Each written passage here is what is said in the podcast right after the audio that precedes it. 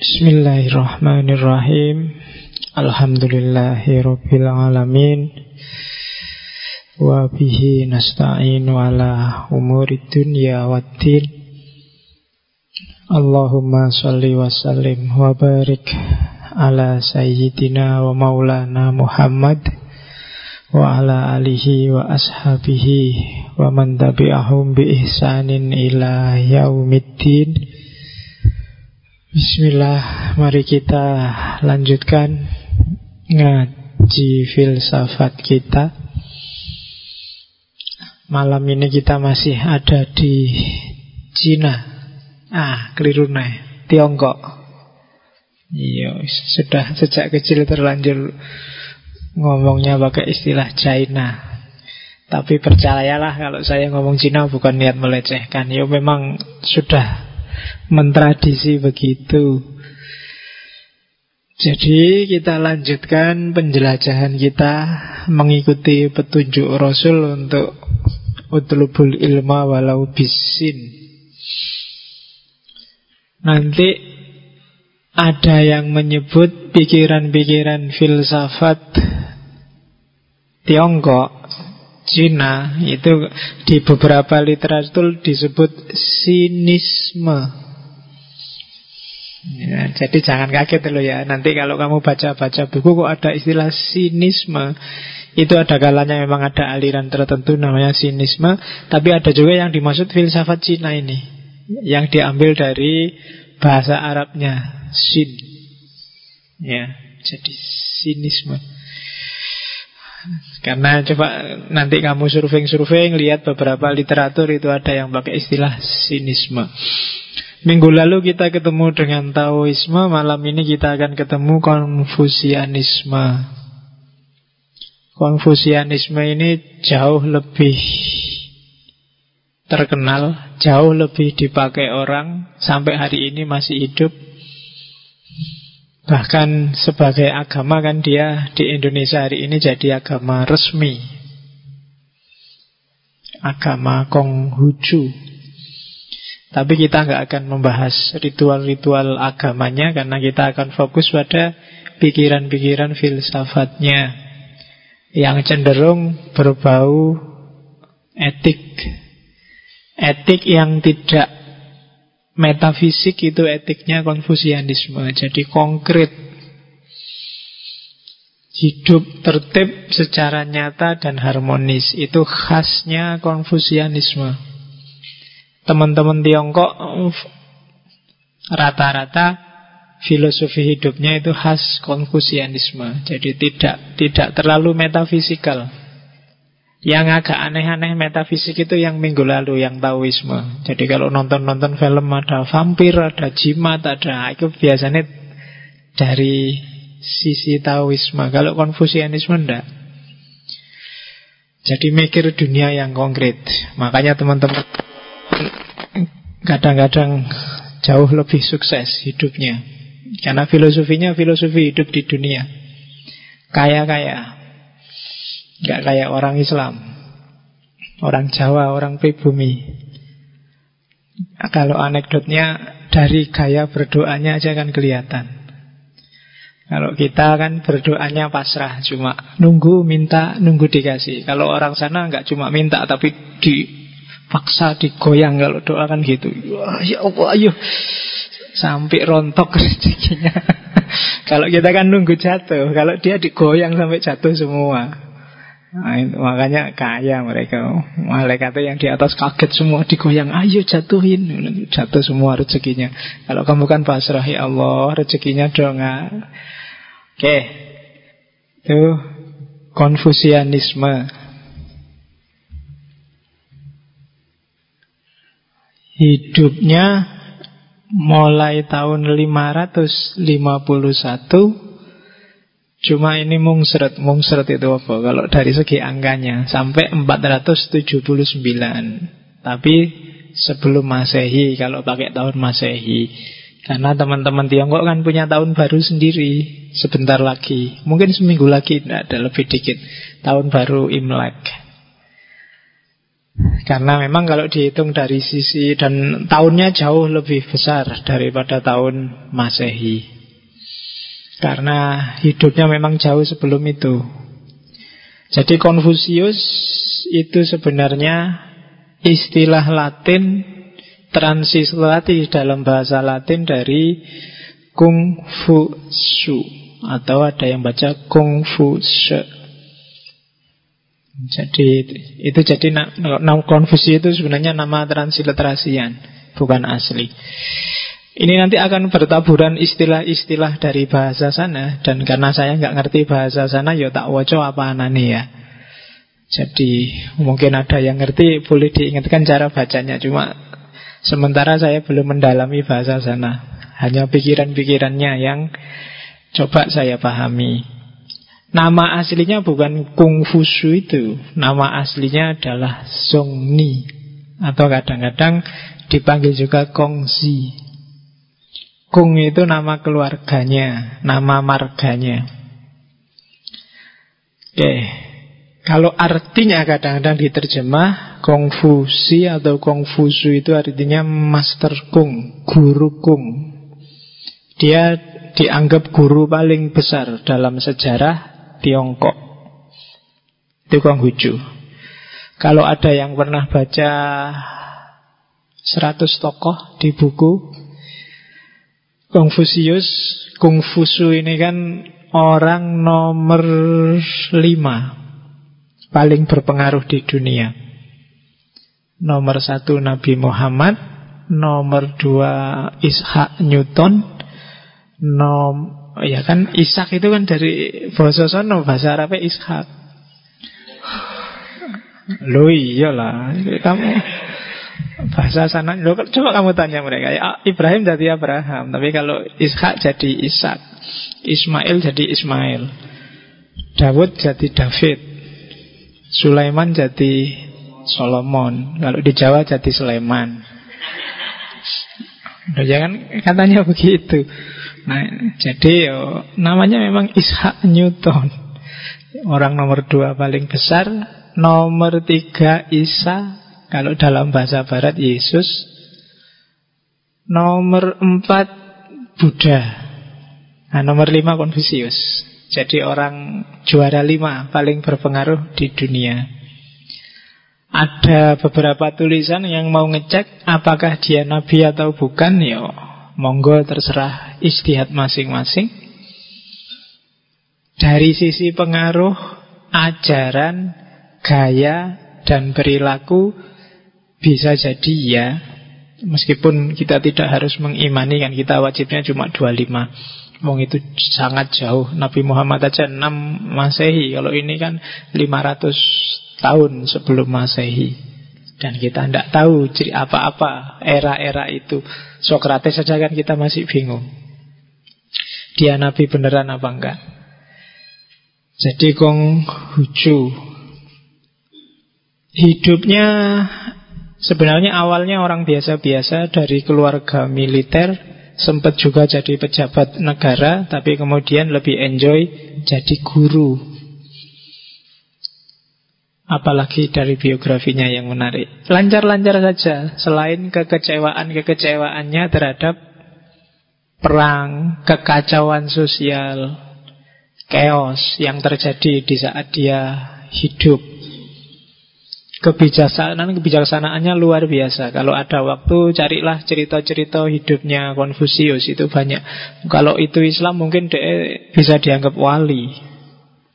Banyak cerita-cerita agak-agak karomah, agak piye gitu. Itu Konfusius.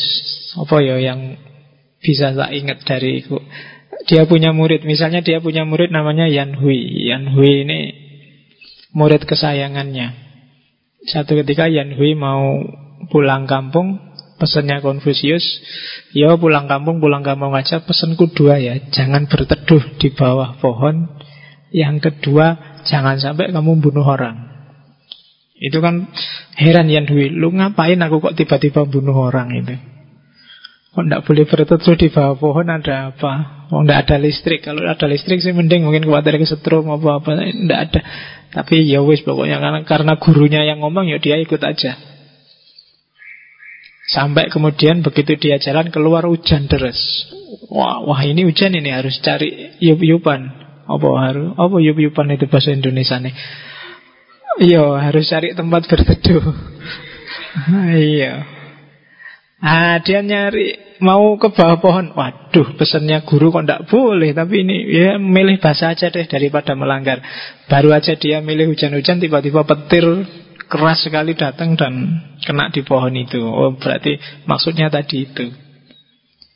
Terus selanjutnya pulang ke rumah, eh lihat istrinya tidur sama orang lain, berdua gelap-gelap. Oh, ini kok istriku tidur berdua sama orang lain. Sudah marah dia, sudah nyabut pedang. Ingat gurunya, jangan sampai bunuh orang. Ah, mungkin ini maksudnya. Begitu jendelanya dibuka dilihat, oh ternyata saudaranya sendiri, iparnya sendiri sama-sama perempuan. Ya. Loh, ya makanya aja ngamuan tuh. Nek ngamuan itu mesti keliru dan pesennya gurunya kan gampang. Wah, terus dia pulang kampung langsung ngomong, "Guru, sampean makrifat, apa-apa ngerti laduni mesti." Ah, terus gurunya bilang, Lu ndak aku itu ya ndak sampai segitunya. Cuma aku ngerti ini mau hujan terus Dan dari cuacanya gelagatnya kok akan banyak petir. Kalau kamu di bawah pohon bahaya. Maka tak ingetin jangan berteduh di bawah pohon. Dan kulihat kamu pulangnya kok bawa pedang. Kan biasa kalau kamu bawa pedang kan tak ingetin. Hati-hati loh ya bawa pedang jangan sampai bunuh orang Jadi jawabannya simpel. Dan kadang-kadang kebijaksanaannya itu agak awalnya susah dipahami tapi belakangan ya.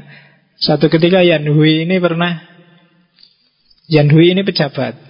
Satu ketika dia sidak Lihat pedagang sama penjual gegeran. Hitung-hitungan Pokoknya pedagang ini ngeyel.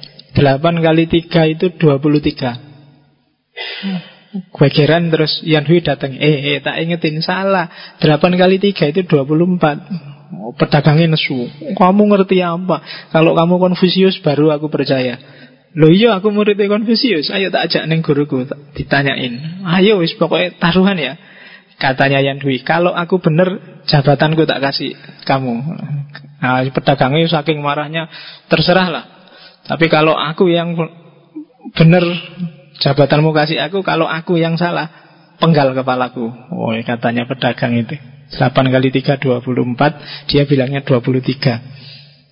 Begitu tanya Confucius, Guru, berapa 8 kali 3? 23. Iya.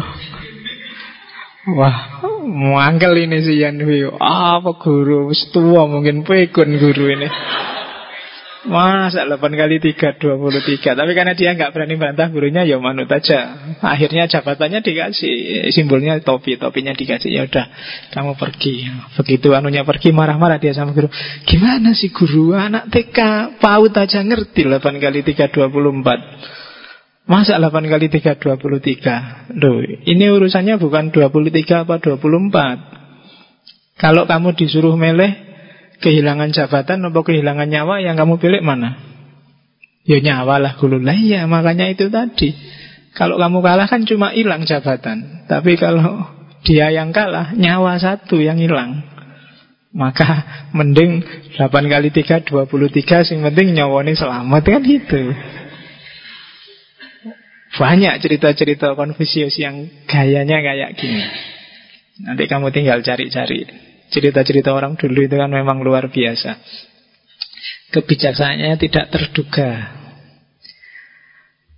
Oke, sejarah hidupnya silahkan dibaca, saya nggak perlu detail. Cuma dia pernah ngomong sendiri. Pengalaman batinnya di dunia ilmu. Dia bilang pada umur 15 tahun Aku siapkan hatiku untuk belajar. 15 tahun selanjutnya pada usia 30 tahun Aku merasa diriku sudah mapan. Pada umur 40 tahun Aku tidak punya keraguan lagi dalam diriku. Sudah mantep. Ilmunya sudah merasa yowis ya itu ndak, ndak mungkin berubah-ubah lagi. Saat umur 50 tahun Aku tahu wasiat surga Kalau bahasa Islam mungkin makrifat. Ngerti dunia langit. Sewaktu berumur 60 tahun, aku siap mendengar. Itu tafsirannya harus agak jelimet. Siap mendengar itu tidak gampang terpengaruh. Sudah tidak bisa berubah-ubah lagi. Sudah mengalami puncak. Sudah establis. Dan umur 70 tahun, aku bisa mengikuti keinginan hatiku tanpa harus mendahului kebenaran. Jadi sudah total kontrol terhadap dirinya. Sudah tidak kepingin jabatan lagi, sudah nggak tertarik lagi dengan dunia. Hatinya sudah arahnya tidak ke bawah tapi ke atas. Nah, itu penjelasannya sendiri tentang pengalaman batinnya dalam belajar.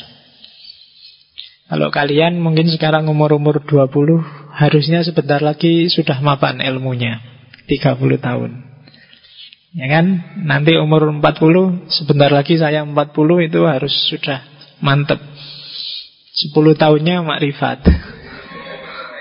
Nek iso. Nek iso ya piye meneh. Oke, itu perjalanan batinnya Konfusius. Dan jangan salah, Konfusius bilang, ajaran-ajaranku yang dianggap orang dahsyat itu sebenarnya bukan milikku. Aku cuma apa? Menyisir, jadi mengkoleksi khazanah-khazanah kuno, kitab-kitab kuno yang menurutnya penuh dengan wisdom. Jadi sumber ajarannya Konfusius itu ada lima kitab itu. Itu kitab klasik. Kitab kuno yang ada di Tiongkok klasik yaitu kitab I Ching, kitab perubahan.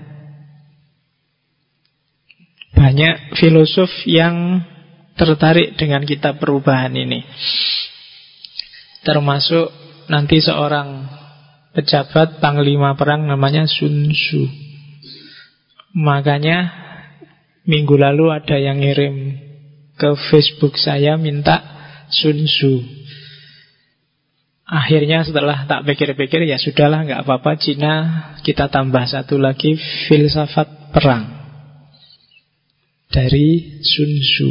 Kalau Konfusius itu kalau dibahasakan filsafat modern ini sebenarnya kita sedang ngomong etika politik. Cuma politik tidak dalam definisi modern tapi politik dalam definisi Aristotelian. Seni mengelola masyarakat. Jadi minggu depan kita masih Cina sekali lagi Biar pas Cina empat pertemuan Satu bulan Kita di Cina Cuma kita akhiri dengan Sun Tzu Falsafah perang Ya sekali-sekali lah kita agak keras Ngomong perang Biar nggak ngantuk tiap malam kelemak-kelemak Ya, saya ngantuk, kamu ngantuk. Ah, sumbernya Sun Tzu itu ijing, kitab perubahan. Kalau ada yang punya pandangan hidup ini adalah pertarungan, Sun Tzu bisa kamu pakai. Termasuk yang bisnismen, termasuk yang bertarung langsung dengan rival-rival, mungkin bidang pekerjaan tertentu, politikus, kamu butuh Sun Tzu. Falsafah perang. Selain ijing, sumbernya Konfusius yang kedua adalah kitab sejarah Sujing Yang ketiga Sijing, kitab pujian, sair-sair Yang keempat Liji, kitab ritual, peribadatan Dan Sun Xiu Catatan musim semi dan musim gugur. Ini kitab-kitab klasik Cina. Jadi Konfusius ngaku sendiri bahwa ndak kok saya ndak original ini cuma ajaran-ajaran kuno yang ku ajarkan ulang, direvitalisasi sesuai zamannya. Itu kebalikannya hari ini. Kalau hari ini kan kamu skripsi dipaksa bikin pernyataan keaslian. Konfusius enggak, dia bikin pernyataan tidak asli.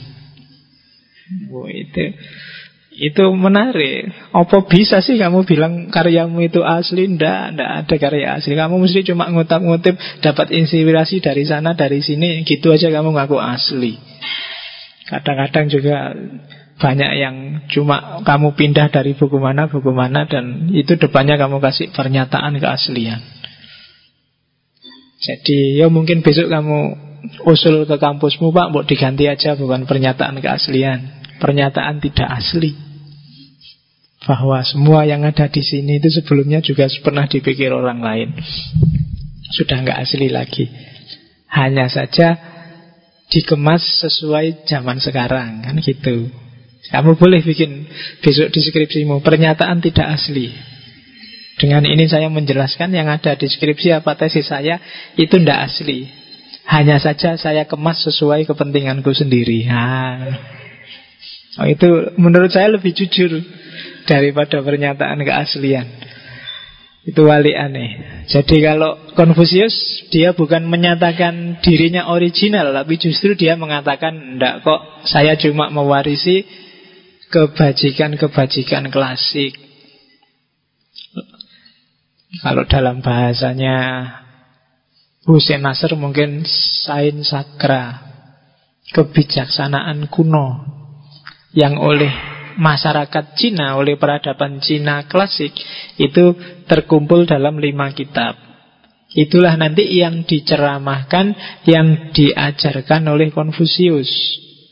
Dan lima kitab itu ajaran-ajarannya nanti ditulis oleh murid-muridnya. Dibukukan oleh murid-muridnya dan lahirlah empat kitab yang jadi rujukannya para pemeluk konfusianisme. Yang pertama judulnya Dasu, yang kedua Lunyu, bacanya misah ya, kalau disambung jadi Lunyu. Ya. Kalau Lunyu licin. Oke. Jadi yang keempat Yong dan yang ke eh, yang ketiga Yong, yang keempat Mencius. Mencius itu Mengsi, muridnya.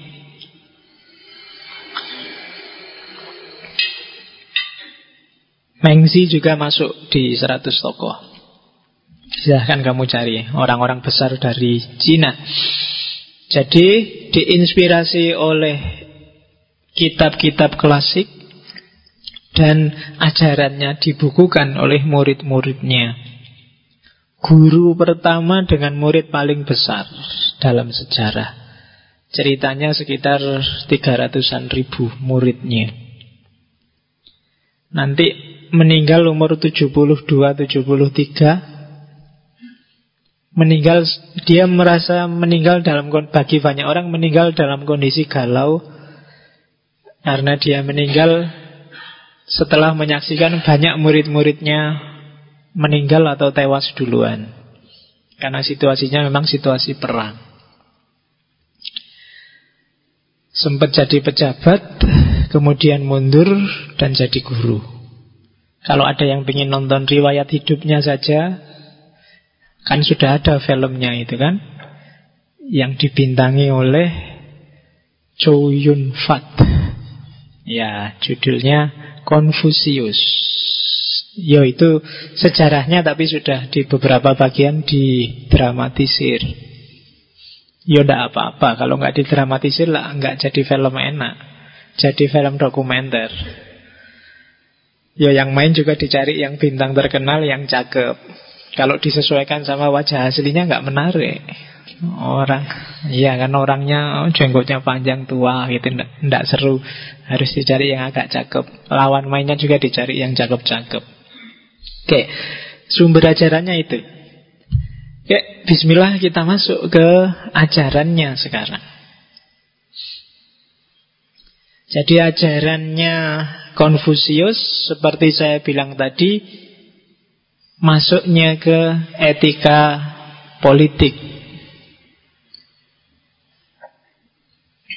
Cuma etika politik, politik itu kan dunia sosial. Kalau di Konfusius tidak semata-mata ngatur gimana masyarakat harus dikelola, diperlakukan. Tapi politik akan stabil, dunia sosial akan harmonis diawali dari individu per individu. Tidak ada gunanya masyarakat dibikinkan undang-undang, konstitusi, norma, aturan formal yang bagus kalau orang-orangnya, individu per individunya rusak. Maka yang harus digarap duluan adalah individunya.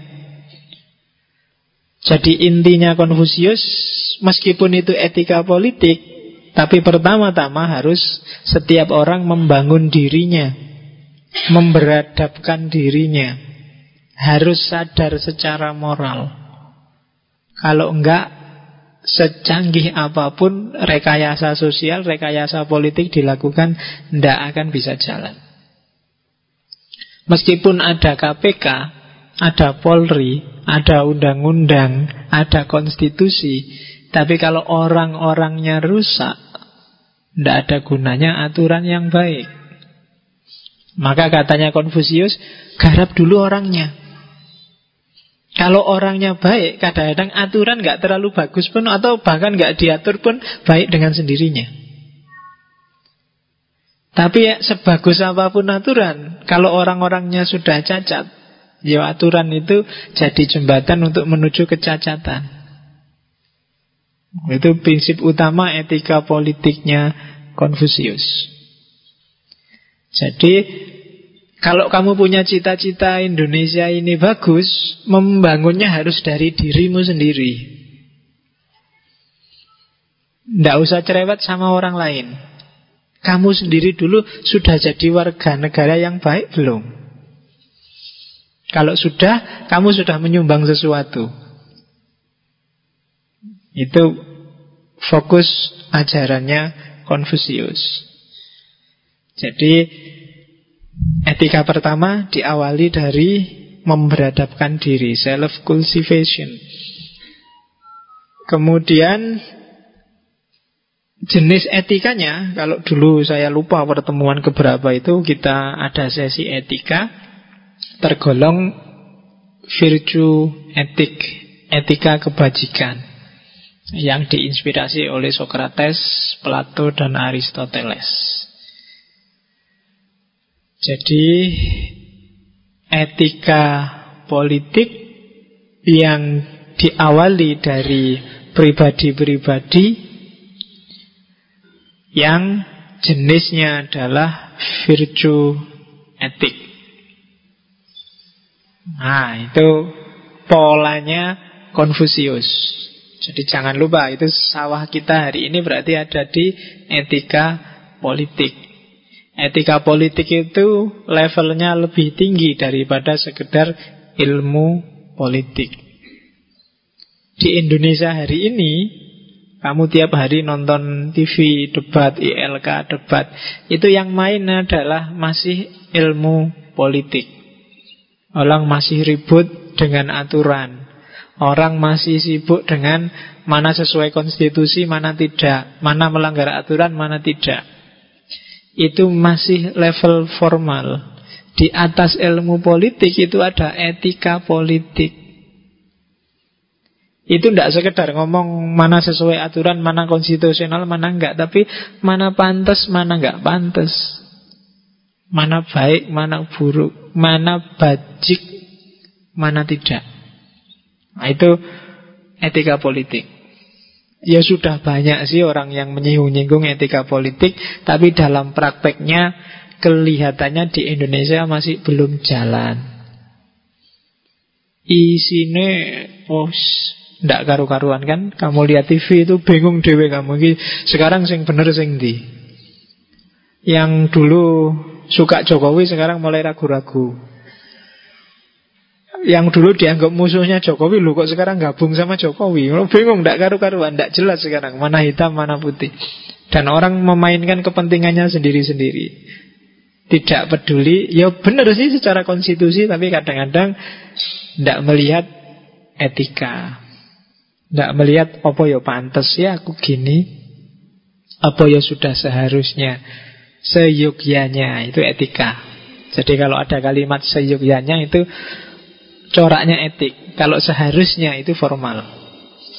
Makanya kita yang ada di Jogja harusnya ya agak etikanya yang agak gitulah karena kan kita seyogyanya. Kalau kalau seharusnya itu wajib kan seharusnya urusannya harus tapi kalau seyogyanya kita harus lebih beradab dari yang lain. Oke, itu inti ajarannya Konfusius. Metodenya Konfusius itu kalau digambarkan kiai lah hari ini. Jadi cara berpikirnya tidak argumentatif, tidak pakai dalil-dalil rasional yang mendalam. Tapi praktis Kadang-kadang pakai kiasan, pakai sindiran Dan diulang-ulang Nah itu kiai kan gitu Orang ceramah kan gitu Ya memang dia guru etik Kalau nggak diulang-ulang ya mungkin orang akan lupa Tidak perlu argumentatif Karena etik itu yang dibutuhkan ketika diceramahkan Persuasif Gimana orang terdorong untuk ikut apa yang dikatakan. Itu yang dilakukan oleh Konfusius. Mirip kayak Sokrates, cuma kalau Sokrates argumentatif. Orang diajak mikir, diarahkan berpikirnya, terus pada akhirnya menyimpulkan. Kalau Konfusius enggak. Ahli ceramah lah kalau kalau hari ini. Jadi ngomong pakai retorika, diulang-ulang itu kan jenisnya retorika. Gimana caranya orang ikut gagasan-gagasannya, persuasif. Tidak usah dipikir dalam, yang penting orang tertarik. Nah itu beberapa filsafat timur gayanya seperti ini. Orang wow dulu, dibikin terpesona dulu. Wah indah sekali ya, bagus sekali ya. Kalau sudah kayak gitu, tidak usah mikir, nggak usah cari dalil bagus-bagus. Bikin terpesona dulu, dia akan ikut apa yang kamu katakan. Cari retorika yang bagus, orang akan ikut. Nah, kalau kamu punya teknik ini, jadilah penceramah. Kamu akan laku. Ya kan? Bisa mempersuasi orang. Jadi tidak dari pikiranmu. Tidak penting penceramah itu pikirannya cerdas, argumentasinya dalam. Yang penting bisa menarik orang. Entah dengan cara bikin orang ketawa, entah bikin orang wow, atau dengan pokoknya gimana caranya orang tertarik. Kalau sudah tinggal kamu masukkan ideologimu, selesai. Itu bedanya sama Sokrates. Di situ kan di bawah ada bandingannya Sokrates. Kalau Sokrates lebih dialektis, lebih pakai akal, argumentasi. Oke, itu ciri pertama. Ciri kedua, Konfusius itu tidak antroposentris, tapi humanis. Jadi kalau antroposentris terlalu manusia. Kalau humanis itu memihak manusia tapi tidak segalanya sisi-sisi kemanusiaannya saja. Itu humanis. Ada sisi-sisi dari manusia yang dianggap negatif, dianggap tidak bagus, dianggap jelek, itu harus disisihkan. Itu Bedanya antroposentrisme sama humanisme. Kalau antroposentrisme, semua yang di manusia harus diberdayakan. Manusia adalah rajanya. Itu antroposentrisme. Tapi kalau humanisme, yang dibela dan diperjuangkan hanya sisi-sisi kemanusiaannya. Dan jangan salah, banyak filosof barat yang terpengaruh oleh ajaran-ajaran Konfusius. Yang paling terkenal dipengaruhi Konfusius adalah Voltaire. Dulu kita pernah ngaji Voltaire Itu bau Konfusiusnya sangat menyengat Kalau dari Voltaire Atau revolusi Perancis Yang punya tiga prinsip itu kan? Persaudaraan Kesetaraan Kebebasan. Itu pengaruh Konfusius Deklarasi of Independence-nya Amerika Katanya Thomas Jefferson tokoh yang ngarang itu sebenarnya banyak dipengaruhi oleh Konfusius. Hari ini Konfusianisme termasuk Konghucu banyak hidup di daerah Asia Asia Timur. Singapura, Vietnam, Indonesia meskipun termasuk minoritas, Taiwan, Tiongkok, daerah-daerah Asia Timur termasuk Jepang. Jadi hidup di sana. Dan di negara-negara ini nanti tanggal meninggalnya Konfusius 28 September itu hari libur nasional diperingati sebagai hari pendidikan. Jadi hari guru kok hari pendidik Ya hari guru sama Jadi hari guru libur nasional Hari kematiannya Konfusius 28 September Kalau kita hari gurunya tanggal Tanggal berapa? 23 Apa?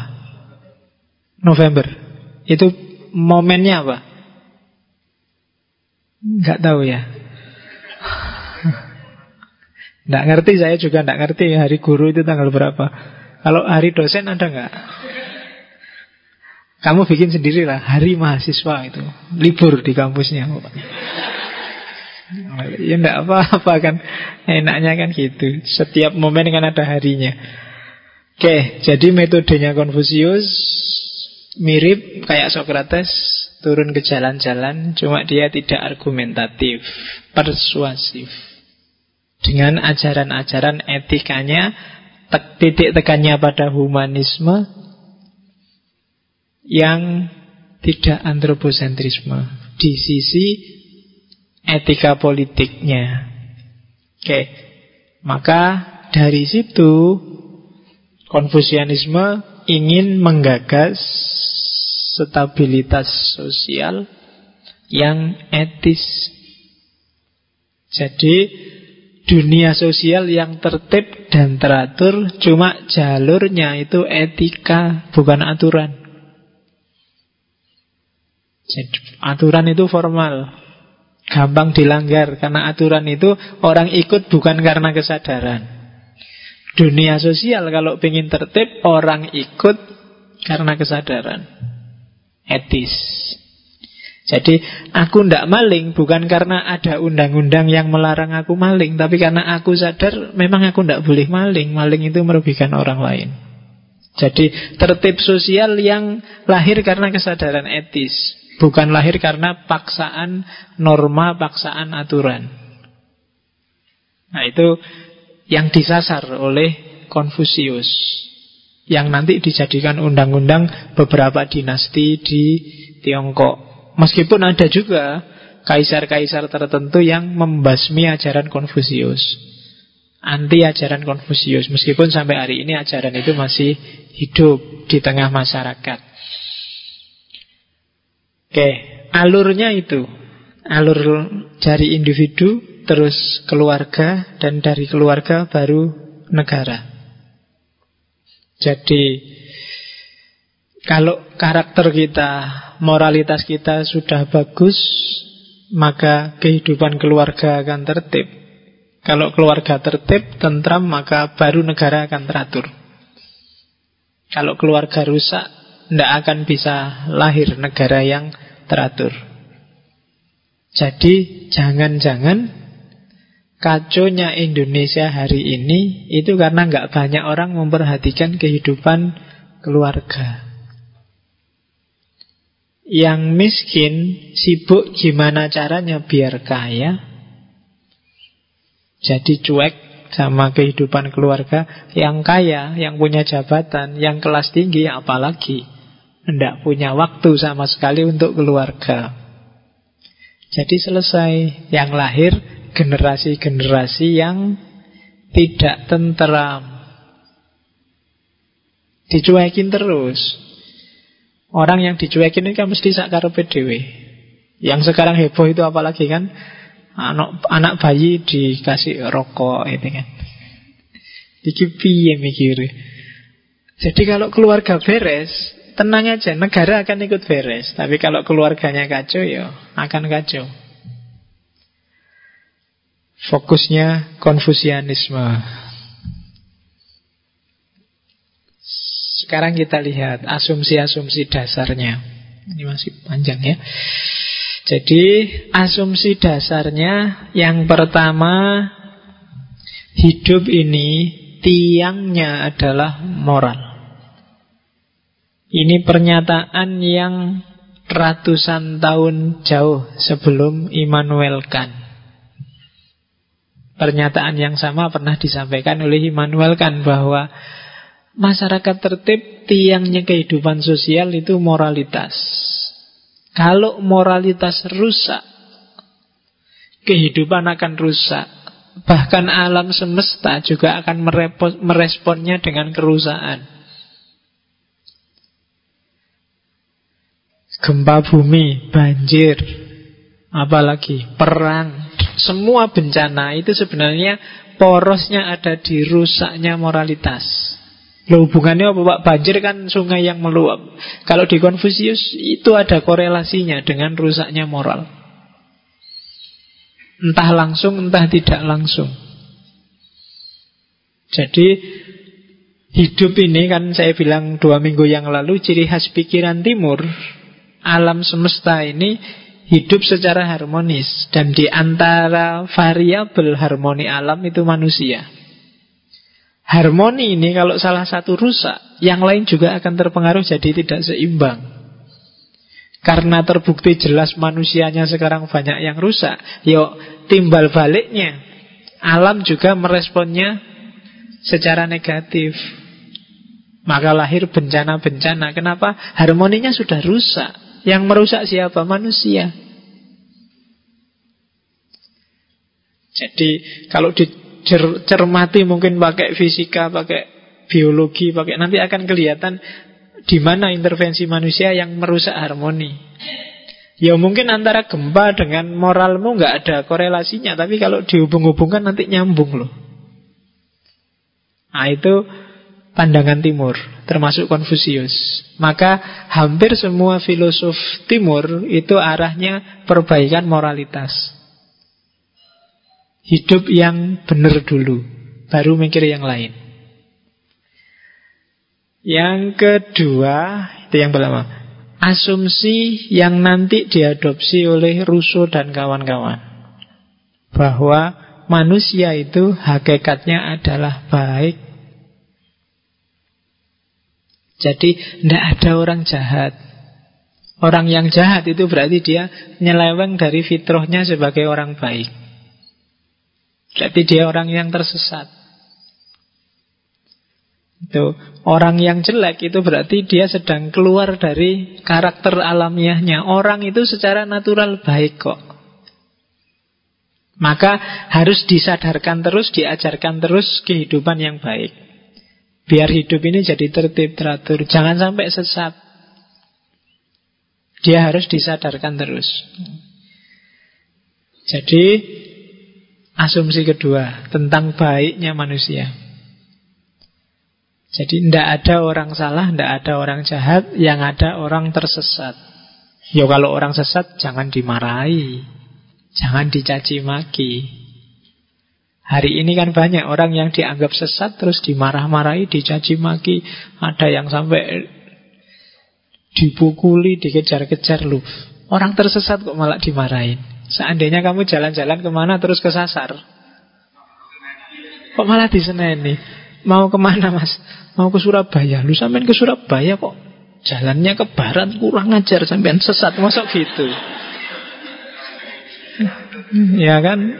Hari ini kan banyak yang kayak gitu. Dianggap sesat dan dicaci maki Dulu mosok menghadapi yang sesat kok gitu? Dan kamu yang disesatkan juga Mbok yo jangan marah. Wong kamu di Itu kan orang Kadang-kadang kan kamu marah. Wah kamu adalah orang yang sesat. Terus kamu marah-marah Kurang ajar menyesat-nyesatkan aku. Lu enggak, kalau ada orang bilang gitu ya Kalau memang kamu merasa enggak sesat Ya tinggal bilang Enggak kok saya enggak sesat. Saya yakin jalanku benar Ya jalan aja tapi kalau benar, oh iya matur nuwun sudah diingatkan.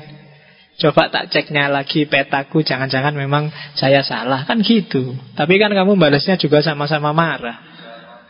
Jadi ada orang sesat yang ngingetin sambil marah-marah, yang diingetin juga marah-marah. Itu terus jadinya tawuran. Hari ini kan sering gitu kan, antara aliran, antara kelompok. Jadi ada orang sesat kok dimarahi, dilempari batu, dipukuli lu. Kan malah kasihan. Kita kan harusnya kasihan kan kalau ada orang sesat. Kasihan ya dia sesat, keliru. Ini harus cepet-cepet diingetin, dibantu. Kalau hari ini dicaci maki, kebalikannya. Maka katanya Konfusius, jangan gitulah. Setiap orang itu baik, tidak ada orang jahat, tidak ada orang rusak, yang ada orang sesat. Kalau memang sesat ya kita ingatkan jalannya biar tidak sesat lagi. Dan yang diingatkan juga jangan marah-marah. Kalau merasa yang ingetin yang keliru ya tinggal dibalikkan aja. Menurut saya saya yang benar, sampai yang keliru wong beta saya ini dan selesai. Tidak perlu tawuran lagi. Terus yang ketiga asumsinya katanya Konfusius orang itu tidak butuh juru selamat. Tapi yang dibutuhkan adalah guru yang menyelamatkan. Guru yang mengingatkan. Guru yang moralitasnya tinggi Yang tidak cuma ngomong tapi bisa ngasih teladan. Itu cirinya. Kalau kalian cari guru Jangan cuma yang pinter ngomong, pinter ceramah. Cari guru yang berbudi Kalau bahasanya konfus Berbudi itu Bisa mempraktekkan apa yang diajarkan dan bisa mengajarkan apa yang dipraktekkan. Nah, itu baru layak dijadikan guru. Baru orang yang bisa nonton, bisa membereskan moralitasmu.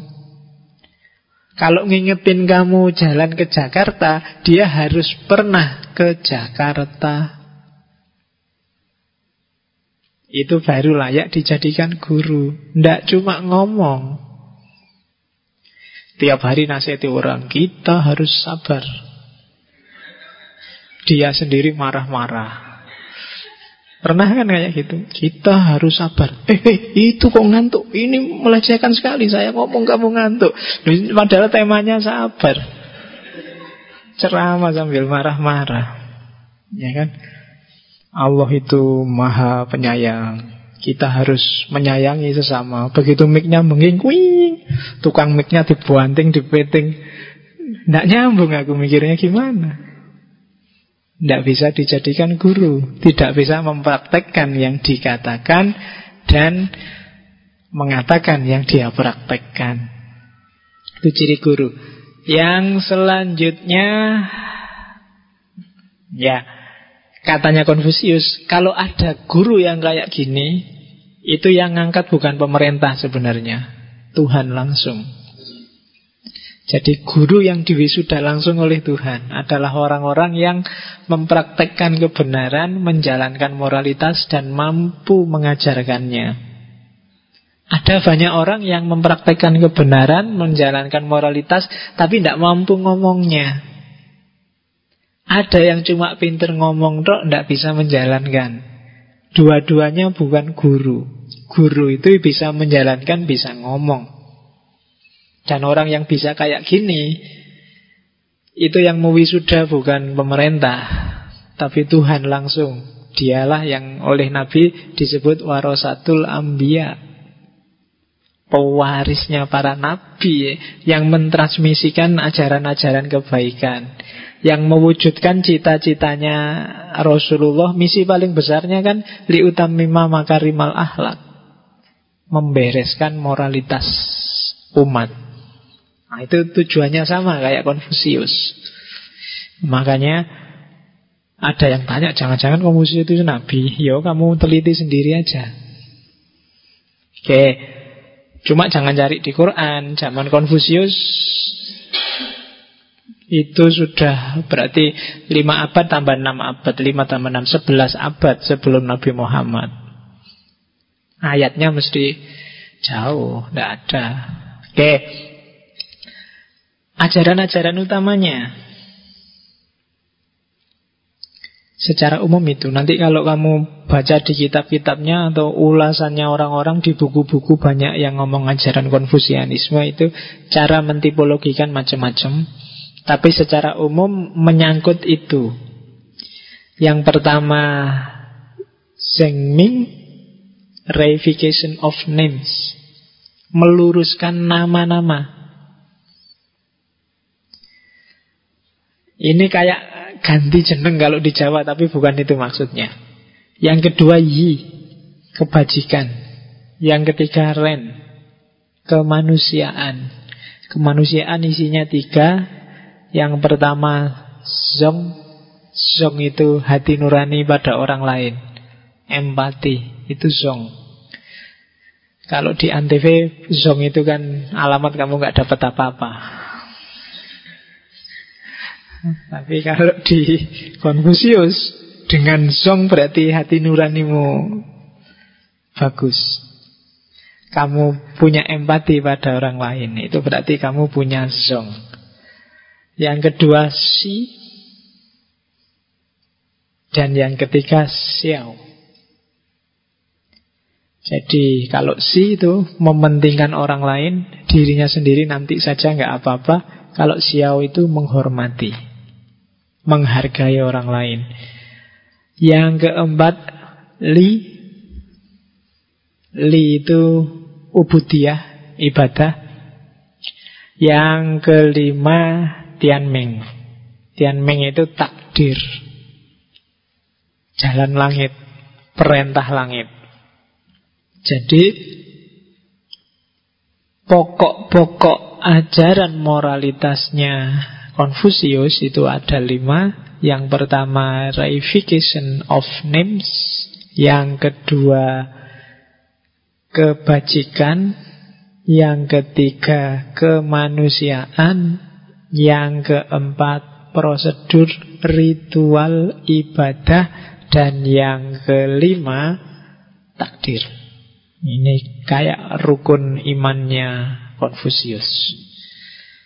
Jadi hidup kita harus jelas Reification name Identifikasi diri Kita juga harus baik hati kita juga harus manusiawi. Kita harus menyembah pasrah pada yang maha kuasa. Li dan yang kelima fate, takdir. Kita lihat ya, satu-satu. Sengming, reification of name. Ini teori terkenal sekali dari Konfusius. Menegakkan nama. Jadi ini kayak Aristoteles, prinsip of identity. Kalau di sabdanya Konfusius bilangnya biarkan penguasa adalah penguasa. Menteri adalah menteri. Bapak adalah bapak dan anak adalah anak. Itulah reification of names. Maksudnya apa? Berperilakulah sesuai identitasmu, sesuai kedudukanmu. Kalau sepak bola, yang kiper ya jadilah kiper, yang back ya jadilah back, yang striker jadilah striker. Kalau kacau, kamu akan kalah sepak bolamu. Kan gitu. Yang mahasiswa ya jadilah mahasiswa yang baik. Yang dosen jadilah dosen yang baik. Yang tani jadilah tani yang baik. Sekarang kan campur Tidak karu-karuan. Makanya Indonesia ini bingung. Yang pengusaha jadi wakil rakyat. Yang pengacara jadi komentator. Ya kan? Yang artis jadi politikus. Ya, jadi ndak karu-karuan. Ndak jelas karepe apa. Ya tatanan sosial mesti rusak ndak karu-karuan. Kalau mahasiswa sudah gaya jadi dosen, oh itu alamat sudah. Ya kan? Atau kebalikannya dosen gaya jadi mahasiswa, wah situ apalagi. Tidak sesuai fungsi dan kedudukannya akan jadi masalah secara sosial. Kadang-kadang jangankan yang itu, yang paling dasar aja kadang-kadang kamu tidak bisa identifikasi. Misalnya, kamu itu cowok apa cewek sih? Lu kadang-kadang keliru loh orang-orang itu. Sekarang yang cowok itu ngalang-ngalai cewek, make upannya, lamanya mandi, dandannya. Wah, sekarang luar biasa. Lu Gaya ngomongnya juga Kadang-kadang kulitnya ngalang-alai cewek lembutnya. Nah, Lu ndak jelas. Yang ceweknya tegas luar biasa Yang cowoknya malah kelemak-kelemek. Ndak jelas. Ini sumber kekacauan sosial pasti. Yang tani ya tetap aja jadi tani. Lakukan sebaik-baiknya sebagai seorang petani yang guru jadilah guru. Lakukan sebaik-baiknya Seperti seorang guru. Itulah reification of names. Yang kakak jadilah kakak yang baik. Yang adik jadilah adik yang baik. Yang menteri jadilah menteri. Yang bapak jadilah bapak. Ah, itu prinsip besar secara sosial. Yang hari ini di Indonesia sering kacau balau. Secara struktur tidak jelas. Presiden aslinya pengusaha. DPR aslinya artis. Kemudian apalagi kiai aslinya pelawak. Loh. Ya kan banyak sekarang. Pelawak itu kan sekarang banyak yang jadi kiai. Loh apa umatnya tidak rusak itu. Kalau ndagel sih enak. Tapi isinya apa terus ngasih tahu masyarakat? Wong tugasnya ulama itu membagi ilmunya pada masyarakat, bukan dagelannya. Oh itu kan yang bikin kacau hari ini. Tontonan jadi tuntunan, tuntunan jadi tontonan. Kan sering ngomong kayak gitu. Itu sumber rusak sudah. Itu kayak kiper tapi pingin terkenal maju jadi striker. Ya kan? Hari ini tuh kan semua pingin maju, pingin masuk TV, pingin terkenal. Gak ada yang mau jaga gawang. Gak ada yang mau diem-diem, pokoknya tak beresin semua deh. Kalau ada yang mau ngerusak, tak bentengi. Gak masuk TV juga ndak apa-apa. Gak ada yang kayak gitu sekarang. Sekarang semua pingin jadi striker. Jadi wilayah pertahananmu kosong. Akhirnya dibantai lah kamu 4 kosong.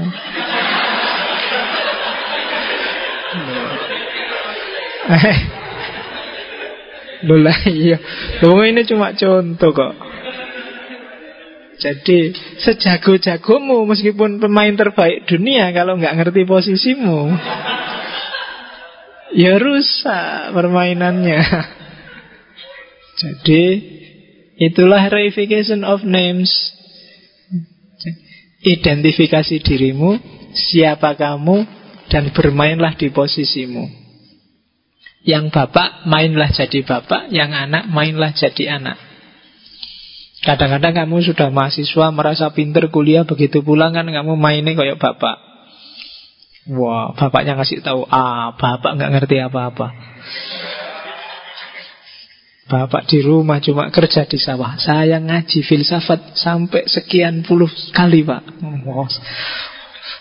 Mantep temen Jadi kamu tidak ngerti posisimu. Loh, Bapakmu mungkin wawasan filsafatnya nggak kayak kamu Tapi dia punya banyak pengalaman melebihi kamu.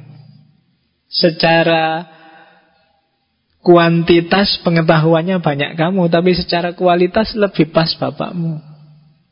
Bapakmu lebih banyak pengalaman Jadi, jadi dia ngerti kapan maju, kapan mundur. Pengalamannya banyak Kayak sepak bola itu kan. Yang pinter itu mungkin nggak terlalu banyak lari Sebentar-sebentar Tapi yang baru ngerti sepak bola Mesti lebih capek dia.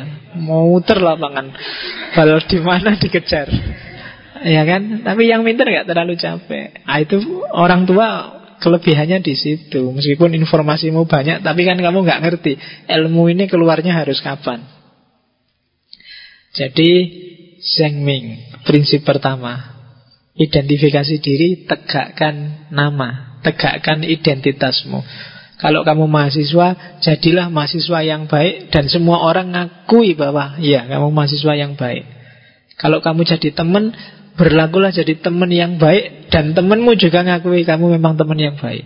Kamu jadi mahasiswa, jadi mahasiswa yang baik dan dosenmu ngakuni kamu memang mahasiswa yang baik. Nah, itu penegakan nama total dalam segala status yang kamu miliki. Yang jadi takmir, jadi takmir yang baik. Yang jadi apalagi bisnis, yang dagang, yang kuliah, nah, yang aktivis, jadilah aktivis yang baik. Dengan segala cirinya. Ya kalau saya tidak tahu aktivis yang baik itu yang kayak gimana. Yang total Pak saya total sekali Pak aktivisnya Pak Sampai kuliahnya tak cuekin. Tidak lulus-lulus Sampai semester 14 nah, itu. Yo, kamu bukan mahasiswa yang baik Tapi aktivis yang baik. Jadi Reification of names. Terus kebajikan. Ini gede anunya ya. Tak kecilin Kebajikan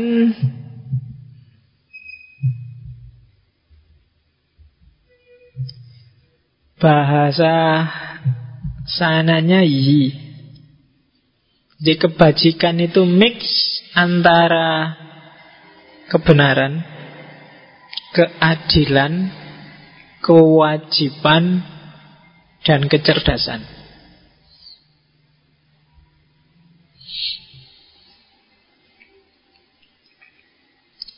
Jadi kebajikan itu kamu menjalani hidupmu dengan dasar kebenaran, keadilan, kewajiban, dan kepantasan. Berarti kamu orang yang bajik, orang yang bijaksana. Syaratnya cuma satu, kacana Confucius, tanpa pamrih. Pamrihnya ya hanya karena ingin menegakkan kebenaran, keadilan, kewajiban, dan kepantasan. Di luar itu enggak. Kok kamu rajin sekali ya? Alasannya apa? Tidak ada alasan. Karena rajin itu memang bagus. Kok kamu murah hati sekali ya? Kenapa kok kamu bisa begitu? Tidak ada kenapanya. Karena murah hati itu memang bagus. Memang baik. Jadi itu tuntutan moral. Itu yang oleh nanti Immanuel kan belakangan disebut imperatif kategoris. Tidak ada argumennya, nggak ada dasarnya, nggak ada tujuannya bahkan, nggak ada pamrihnya. Jadi kebajikan adalah ketika kamu menegakkan kebenaran, keadilan, kewajiban, kepantasan tanpa pamrih. Baru disebut orang baik. Tapi kalau ada pamrihnya enggak. Kok kamu mau-maunya sih ngaji terus-terusan di masjid? Alasannya apa? Tidak ada alasannya karena ngaji itu baik. Banyak yang komentari saya, Pak Faiz kok mau sih tiap minggu, tiap minggu nih masjid? Pun tidak capek, pun tidak ngantuk. Ya capek. Ada tujuan apa sih? Tidak ada. Karena menurutku baik ngaji ini, maka aku mau ngaji. Bukan karena tehnya, Gitu loh. Atau yang selain itu, bukan karena ah daripada nganggur. Nah, itu berarti ada pamrihnya. Pamrihnya kan ngisi waktu lowongmu. Enggak, saya ngaji karena memang menurutku ngaji itu baik. Nah, itu baru kebijakan, kebajikan. Kalau ada pamrihnya enggak, enggak bisa disebut kebajikan. Jadi melakukan apa pun tanpa syarat. Kalau itu kebaikan.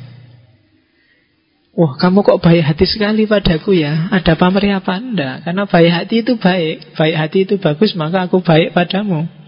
Kamu enggak usah GR. Ah, gitu loh. Kamu enggak usah mikir aneh-aneh. Ya karena baik itu. Ya, kamu kok mau tiap hari nganter aku, tiap hari jemput aku, nge-SMS aku tiap hari? Oh enggak, karena nge-SMS tiap hari itu baik, membahagiakan orang lain. Jadi aku tanpa pamrih. Ya wis kalau tanpa pamrih aku tak cari yang lainnya. Ya jangan. Oke, ndak ndak jadi berarti. Ndak jadi kebajikan itu berarti ada pamrihnya. Oke. Jadi itu kebajikan menurut Konfusius. Jadi yang pertama bereskan identitasmu, reification of names, Terus yang kedua, jadilah orang bijaksana, jadilah orang baik yang tanpa syarat, tanpa alasan. Yang ketiga, jadilah manusia. we. Jadi jadilah orang yang bisa hidup seperti orang. Itu Ren, prinsip Ren. Apa sih kewajiban seorang manusia hidup seperti manusia? Ini kalau ini tadi yang di atas yi itu kebajikan individual, kalau ren ini sifatnya sosial. Jadi ren itu hidup berinteraksi dengan orang lain. Rumusnya cuma dua. Ada golden rule, ada silver rule. Golden rule itu perlakukan orang lain sebagaimana kamu ingin dirimu diperlakukan. Kalau silver rule, jangan melakukan pada orang lain apa-apa yang kamu tidak ingin orang lain melakukan pada dirimu. Itu cuma rumus paling dasar interaksi dengan orang lain. Kamu tidak perlu belajar etika sosial. Kamu nggak perlu belajar cara hidup bareng orang lain. Kamu hidup di mana saja, pakai rumus itu. Itu golden rule. Yang jadi landasannya teori-teori tentang HAM, tentang etika, itu sebenarnya itu. Perlakukan orang lain sebagaimana kamu ingin diperlakukan, dan jangan melakukan orang lain sebagaimana kamu tidak ingin diperlakukan. Kalau kamu senang orang lain jujur padamu, ya kamu jujurlah padanya. Kalau kamu nggak suka dibohongi, ya kamu jangan bohong. Dah, itu prinsip dasar. Jadilah manusiawi, diren dengan berpadoan pada dua rule itu, dua aturan itu. Jadi prinsipnya cuma itu sudah. Kamu akan jadi manusia. Cuma Meskipun secara individu harus ikhlas Tadi berbuat baik pada orang lain Ada kalanya Kamu jangan mementingkan dirimu sendiri. Kamu juga harus mikir kepentingan orang lain. Misalnya Kalau tadi kan tanpa syarat. Ada orang bilang Kalau orang berbuat baik padamu Kamu juga harus berbuat baik padanya. Kalau orang berbuat jahat padamu Kamu juga Balesnya tetap harus baik Nah Ketika Konfusius ditanya kayak gini, jawabannya nggak kayak gitu. Itu tak tulis di situ. Jadi ada muridnya tanya, Guru, kalau orang baik tak balas baik. Kalau orang jahat, apa tak balas baik juga? Jawabannya Konfusius, lo kalau gitu, yang baik dibalas apa? Kalau yang jahat dibalas baik, yang baik harusnya dibalas sangat baik apa gitu? Katanya Konfusius tidak tidak gitu. Kalau yang jahat, ah, yang baik, balaslah dengan baik. Kalau orang jahat, balaslah dengan adil.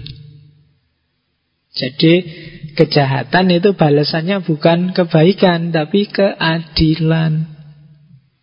Kalau tidak kayak gitu, masyarakat rusak. Dari sisi kamu secara individu mungkin yang dijahati no problem, tapi dia yang jahat tidak akan ada perbaikan. Ya boleh kamu bilang yang baik tak balas baik, yang jelek juga tak balas baik karena hatiku baik. Ya kamu baik, kamu mau baik sendirian kan nggak mungkin. Orang lain juga harus kamu bikin baik dong. Jadi balasannya harus keadilan. Ingatkan atau ada sistem yang hukum, ya hukumnya harus dijalankan dalam rangka keadilan. Jadi jangan ditampar pipi kanan, dikasih pipi kiri. Diselingkuhi istri pertama, dikasih istri kedua. Tidak hmm, bisa. Gitu loh. Jadi kalau kayak gitu, dunia akan rusak secara sosial. Secara individual mungkin bagus. Tapi secara sosial tidak akan ada ketentraman kalau kayak gitu. Maka yang jahat bukan dibalas jahat, tapi dibalas adil.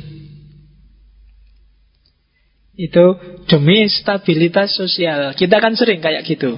Ada orang bilang, eh, kamu diomongin jelek tuh sama temanmu. Ah, biar aja ngomong jelek. Yang penting kalau dia ngomong jelek terus, pahalanya dia dikasih aku, dosaku dikasih ke dia. Kan kan sering gitu kan prinsipnya. Loh, kalau kayak gini tidak ada perbaikan dong. Kamu berarti nggak sayang sama temenmu dong. Katanya kamu orang baik. Harusnya kamu bikin gimana caranya sejauh kemampuanmu, temenmu yang keliru itu jadi benar. Yang jelek jadi bagus. Baru dengan cara gini dunia sosial akan tertib. Lah kalau yang dizolimi cuek terus semua, yang jahat jahat terus. Dan dunia nggak akan stabil. Maka kebaikan balaslah dengan kebaikan, kejahatan balaslah dengan keadilan. Ya keadilan itu nanti ada sistemnya sendirilah. Bisa undang-undang, bisa etika. Jadi jangan dibiarin aja atau dibales dengan yang kebaikan malahan. Nanti orang jahatnya jahat terus, tidak ada perbaikan. Oke, makanya kan Nabi bilangnya unsur ahoka zoliman au madluman. Kalau yang madluman jelas, tapi yang zolim gimana menolongnya? Bukan kok terus dikasih hadiah, tapi yang zolim itu dihindarkan biar dia tidak zolim lagi. Itulah keadilan namanya. Oke, jadi ajaran kedua, Ren. Ajaran ketiga, Li. Li itu peribadatan yang berkembang jadi kesusilaan. Li itu kalau awalnya sebelum Konfusius itu persembahan, korban. Jadi ini ritual yang di semua agama di mana-mana selalu ada persembahan. Yang di Islam terus jadi korban.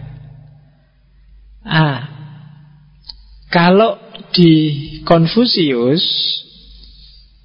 jadi makna dari li iya sih dia ritual cuma ditambahi lagi ritual itu sebenarnya nggak sekedar ritual, tapi dia simbol dari kepasrahan dan kepatuhan. Nah, di dunia sosial, kepatuhan ini berarti kepatuhan terhadap moralitas. Patuh terhadap norma-norma yang berkembang di masyarakat. Jadi, Jadilah kamu orang baik, orang bijaksana, yang manusiawi, yang punya kesopanan. Jadi itu tiga prinsip awal. Li dan Ren itu biasanya jadi satu. Li dan Ren itu yang Li itu yang individual, Li itu ruhnya, Ren itu ekspresi keluarnya. Kayak lahir dan batin. Jadi dirimu adalah manusia yang bermoral yang diekspresikan keluar secara manusiawi. Yang hasilnya nanti orang yang bijaksana. Nah itu nyawanya konfusianisme. Terus si. Kalau si artinya kearifan kearifan atau kebijaksanaan yang gabungan dari kecerdasan dan kepandaian. Caranya jadi orang bijaksana itu yang di bawah itu pepatah-pepatah dari Konfusius. Jadi kalau kamu melihat orang yang bijaksana, berusahalah menyamainya. Tapi kalau kamu lihat orang tidak bijaksana, ya jangan disamai. Nanti kamu jadi tidak bijaksana juga. Periksalah dirimu sendiri. Jangan-jangan kamu juga sebenarnya kayak dia. Tidak bijaksana. Jadi kalau ada orang bijaksana, kamu dekati dia dan kamu samai kebijaksanaannya. Kalau ditembang itu wong kang soleh kumpulono. Biar kamu bisa niru. Jadi pelajaran paling gampang itu niru. Kalau kamu susah, gimana sih Pak jadi orang baik itu? Carilah orang baik dan tirulah. Simple. Nah, kalau gitu kita nggak bisa dapat pelajaran Pak dari orang yang tidak baik. Bisa. Kalau kamu punya teman tidak baik, belajarlah dari dia untuk biar dirimu nggak kayak gitu. Jadi periksalah dirimu. Punya teman satu utangan lagi. Ah, misalnya. Ah, aku nggak usah kayak gitulah. Ah, gitu loh. Yang satu, wah temanku yang ini rajin sekali baca buku. Harusnya aku kayak dia, tak tirulah. Nah, kalau kamu sudah bisa kayak gini, kamu termasuk juga orang yang bijaksana. Jadi kalau lihat yang jelek-jelek, tidak kesusu marah-marah, tidak kesusu menyesat-nyesatkan. Ah, menurutku yang kayak gitu keliru. Aku tidak akan kayak gitu deh. Nah, itu orang bijaksana. Wah, itu luar biasa bagus. Gimana ya caranya aku bisa kayak gitu? Nah, itu kebijaksanaan. Terus, yang kedua orang bijaksana itu bila kamu melakukan kesalahan, jangan takut untuk memperbaiki. Jangan gengsi. Tidak sekedar minta maaf loh ya. Tidak sekedar ngaku salah. Tapi apa? Diperbaiki. Itu baru orang yang bijaksana. Tidak ada gunanya kamu bolak-balik salah, minta maaf, salah, minta maaf. Lama-lama orang tidak percaya. Mesti keliru lagi, mesti salah lagi, mesti minta maaf lagi. Tidak, orang bijaksana itu kalau keliru, kalau salah, dia berusaha memperbaiki. Itu orang bijaksana. Ciri selanjutnya, ciri yang ketiga, orang bijaksana itu kalau tahu, yo gayanya kayak orang yang tahu. Kalau tidak tahu, gayanya seperti orang yang tidak tahu. Nah, sekarang kan banyak kebolak-balik. Yang pinter karena khawatir diganggu, ditanyai macam-macam, direpoti, pura-pura tidak ngerti aja deh. Sementara yang tidak tahu, gua ya ini kayak tahu-tahu oh. Tenang aja, urusan sama aku beres, ngerti-ngerti, tenang aja. Nah itu dia nggak tahu kalau dia nggak tahu. Itu sumber kekacauan sudah. Di Indonesia hari ini coba dilihat komentator-komentator yang diwawancara di TV itu kan pernah nggak ada yang diwawancara di TV? Menurut bapak gimana problem ini? Ada nggak yang bilang, wah mohon maaf ya saya nggak tahu itu ilmuku terbatas ya kan? Ada kan yang kayak gitu. Mesti semua berusaha untuk wah pingin jawab, pingin komentar. Itu yang bikin rusak. Karena yang nggak tahu nggak gaya kayak nggak tahu. Yang tahu pura-pura nggak tahu. Ah, aku pura-pura nggak tahu aja kalau ngerti Orang-orang ngerti aku tahu Mesti ditanyai macam-macam Mesti dikejar-kejar Mesti ah, dikonsultasiin ah, Repot, tidak usah lah Nah itu orang ngerti Pura-pura tidak ngerti Itu kan Kalau di Ghazali kan ada beberapa tipe Orang ngerti Tapi tidak tahu kalau dia tidak ngerti Itu ciri pertama Tapi ada orang ngerti dan tahu dia ngerti orang paling baik ada orang tidak ngerti tapi tidak tahu kalau dia tidak ngerti. Ada orang tidak ngerti dan tahu kalau dia ngerti. Oh itu kalau di Ghazali ada empat. Kalau orang pinter tapi nggak sadar kalau dia pinter, itu kayak orang tidur tinggal dibangunkan. Ayolah, kamu bisa kok, kamu ngerti kok, kamu tidak pede aja. Nah, sebenarnya kamu sudah ngerti. Nah, itu orang ngerti tapi dia nggak tahu kalau dia nggak ngerti. Yang paling bahaya itu yang terakhir, orang nggak ngerti tapi nggak tahu kalau dia nggak ngerti. Bodoh tapi merasa pinter, wais rusak itu dunia sudah. Ya kan? Ah, orang bijaksana adalah orang yang tahu bahwa dia tidak tahu. Katanya Socrates kan gitu. Jadi Justru ciri orang bijaksana adalah yang tahu batas pengetahuannya. Aku ngerti sih, cuma ngertiku cuma sampai segini. Dan luasnya ilmu itu masih banyak yang saya nggak tahu. Nah, itu orang bijaksana. Orang semakin pinter biasanya semakin bijaksana. Kenapa sih ada istilah filsafat padi, semakin pinter orang semakin menunduk, menunduknya orang pinter itu bukan karena semata-mata acting rendah hati dan rendah diri, enggak. Tapi karena dia semakin sadar bahwa oh ternyata masih sangat luas yang aku tidak ngerti. Berarti dia semakin pinter. Tapi semakin kamu merasa pinter, merasa pinter dan merasa canggih itu menunjukkan sebenarnya semakin nggak pinter kamu. Orang semakin luas wawasannya semakin, oh iya ya, ternyata banyak yang aku nggak ngerti. Mungkin kemarin kamu belajar filsafat karena nggak terlalu banyak ngerti, ngertinya filsafat ya paling orang-orang itu pikiran-pikirannya kayak kayak gitu aja. Tapi begitu sampai ke season sekian, seri sekian kamu luas ternyata, macam-macam isinya filsafat itu. Semakin kamu agak-agak minder gimana, wah berarti aku selama ini nggak ngerti apa-apa. Sampai detik ini juga mungkin aku nggak ngerti apa-apa masih ya. Semakin menunduk. Tapi semakin kamu ngangkat kepala, merasa bisa, semakin menunjukkan sebenarnya kamu sempit. Nah, itu makanya ada istilah filsafat padi. Hati-hati menata hatimu sendiri. Oke. Yang selanjutnya cirinya orang bijaksana orang yang manusiawi, yang ren, suka cinta kasih, tapi tidak suka belajar, maka dia akan punya cacat bodoh. Orang yang suka kebijaksanaan tapi tidak suka belajar, maka dia akan punya cacat, kacau, bingung. Nah, itu diingat-ingat. Jadi orang harus belajar. Orang yang baik hati, orang yang ren, tapi nggak mau belajar, maka dia akan tampak sebagai orang bodoh. Orang yang bijaksana cendekiawan, orang yang diposisikan sebagai elit pinter agamawan, mahasiswa, kok tidak mau belajar, maka dia akan tampil sebagai orang bingung.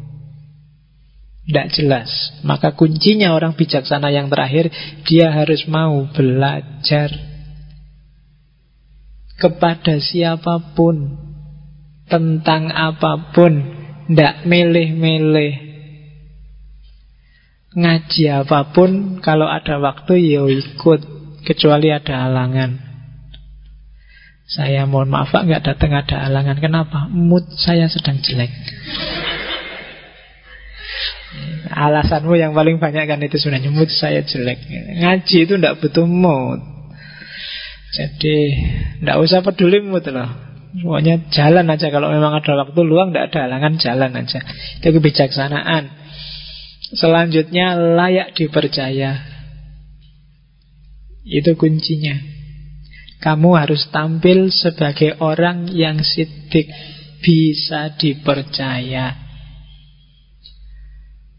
Kalau enggak Apalagi tidak ada orang yang bisa dipercaya di tengah masyarakat Masyarakat akan rusak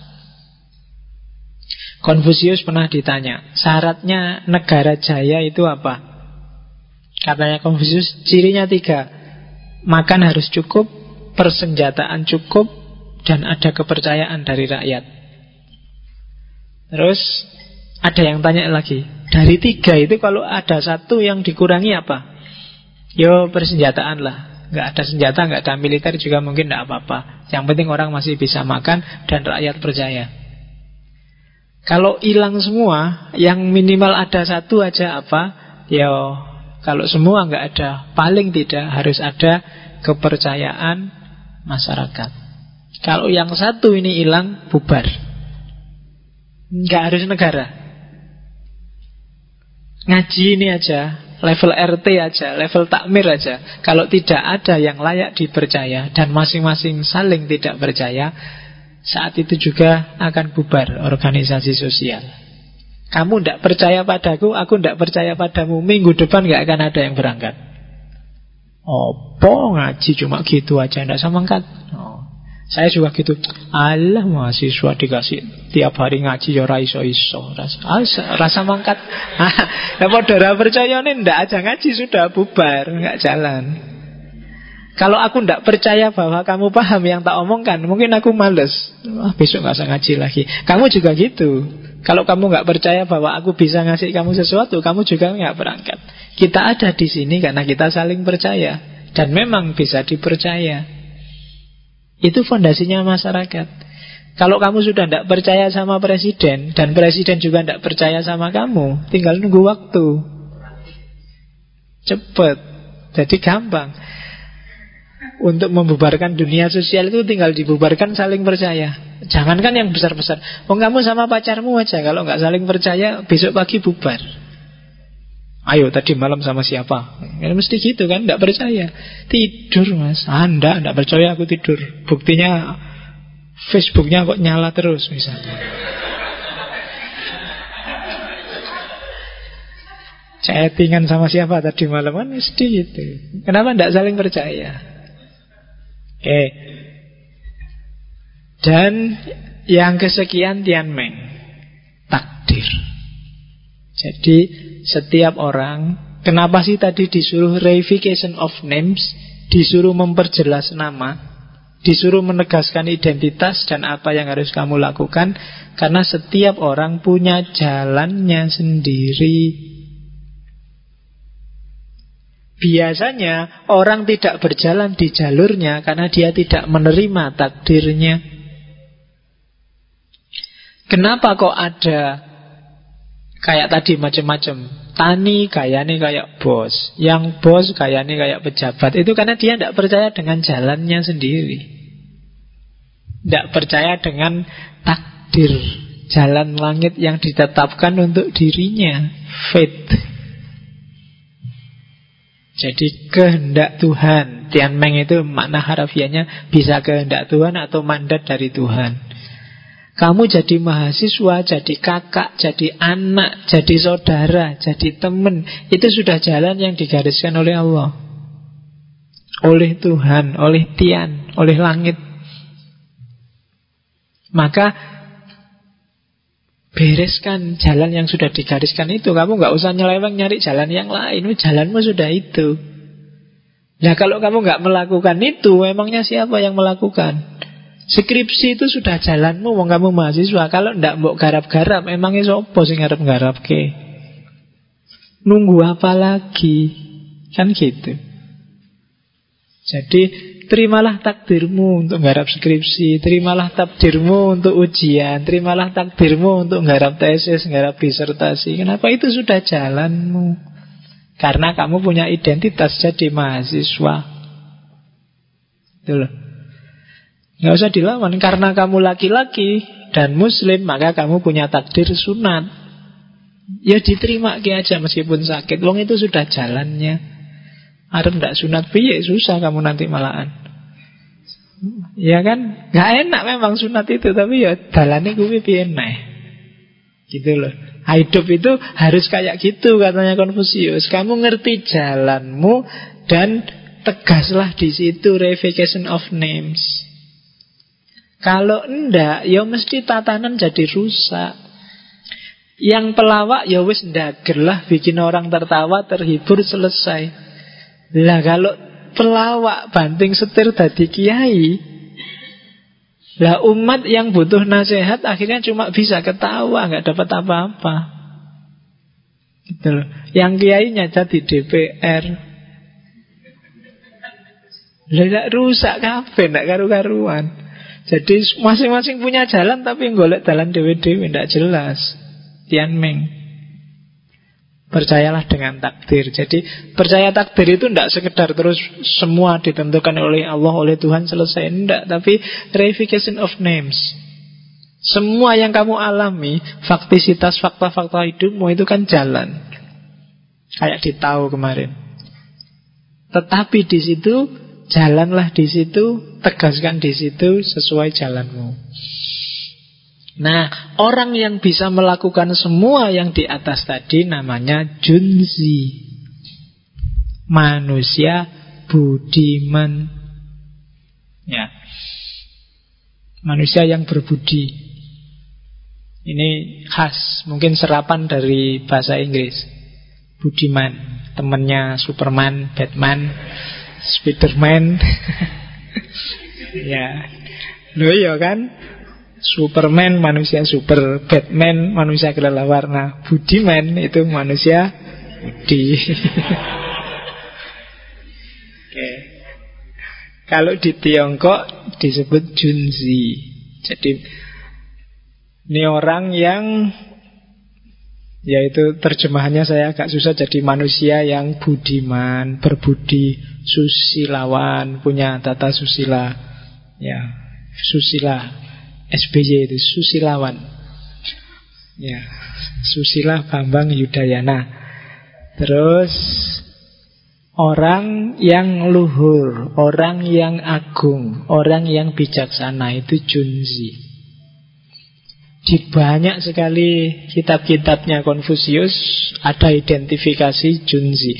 Junzi itu orang yang memegangi kebenaran sebagai dasar hidupnya. Tata krama kesusilaan sebagai pedoman perbuatannya. Mengalah dalam pergaulan dan menyempurnakan diri dengan sikap dapat dipercaya. Itu Junzi. Atau ada lagi dia bilang Seorang Junzi menuntut dirinya sendiri. Sementara orang yang rendah budi menuntut orang lain. Lawannya Junzi itu Sioren.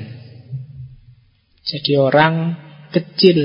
Kalau Junzi itu orang besar. Orang agung.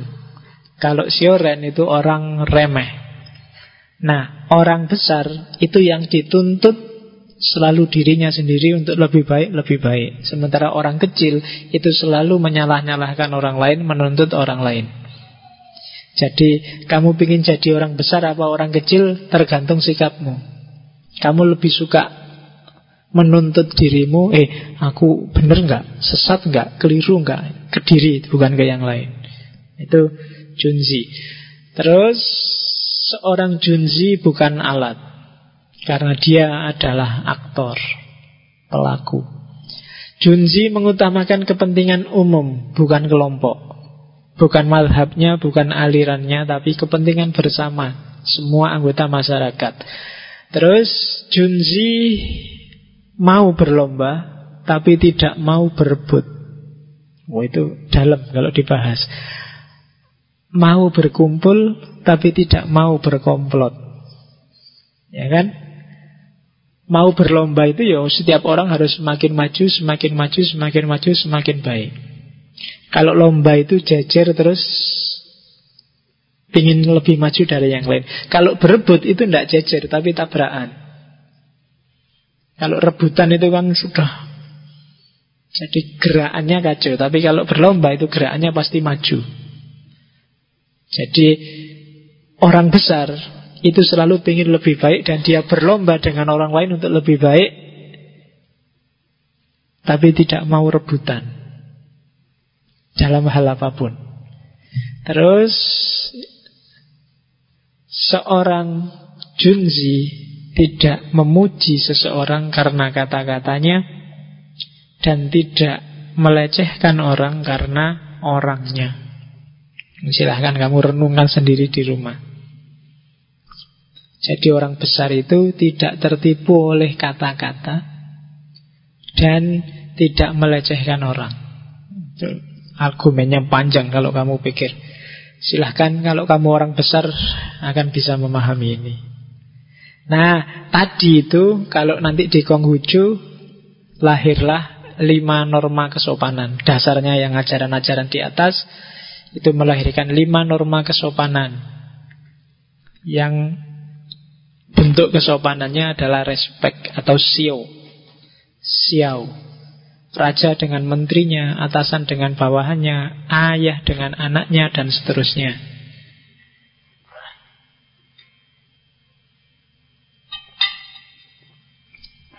Oke, terus delapan prinsip belajar. Saya masukkan karena mungkin ada yang ingin tahu. Gimana sih urut-urutan cara belajar? Yang pertama, belajar hakikat segala sesuatu. Prinsip-prinsip belajar. Jangan belajar yang dangkal-dangkal, nggak ada gunanya. Mungkin malah merusak mentalmu. Jadi yang dangkal-dangkal itu yang artifisial, yang pinggiran. Nggak usah belajar pacaran buat apa. Kan ada yang kemarin heboh buku Saatnya belajar pacaran Ngapain pacaran aja dipelajari Wong tidak usah aja kamu sudah ahli Iya kan Jadi buang-buang waktu, dangkal. Belajar yang esensial, yang hakiki. Jangan yang artifisial. Terus prinsip belajar yang kedua, jujur. Dengan jujur kamu bisa ngukur kapasitasmu. Kenapa kamu nggak boleh nggak jujur? Nanti orang nggak bisa ngukur. Nggak apa-apa dikasih nilai E sama dosennya. Kalau memang itu jujur, ternyata memang aku belum bisa. Daripada Pak Mbok saya dikasih A Terus dikasih A bener Akhirnya kamu sendiri salah identifikasi dirimu Kamu anggap kamu memang kualitasnya A Padahal E Jadi belajar juga harus jujur. Biar kamu ngerti Level ilmumu itu 60, 50, apa 100 Kalau enggak Mengacaukan sendiri konstruksi kepintaranmu. Orang juga akan susah identifikasi kamu Bahkan sering-sering kamu sendiri juga tertipu. Jangan seneng-seneng dengan dosen yang nilainya murah atau nilainya pelit. Yang biasa-biasa aja Dosen yang sangat murah mungkin rati koreksi pokoknya tiga i a a a a. Itu mesti dosennya sendiri nggak jujur. Dan itu bikin kamu nggak bisa ngukur kemampuanmu. Apa memang kamu sudah bisa benar kok bijimu A? Jadi, makanya orang Jawa kan menyebutnya tidak sekedar nilai, tapi biji. Jadi biji itu kan semacam benih. Kalau benihnya aja sudah nggak jujur, sudah rusak, nanti tumbuhnya juga akan rusak. Oke ya, biji.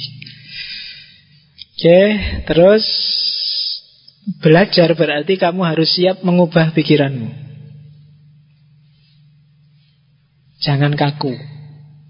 Belajar berarti kamu siap diubah. Jadi jangan belajar hanya sekedar nambah informasi.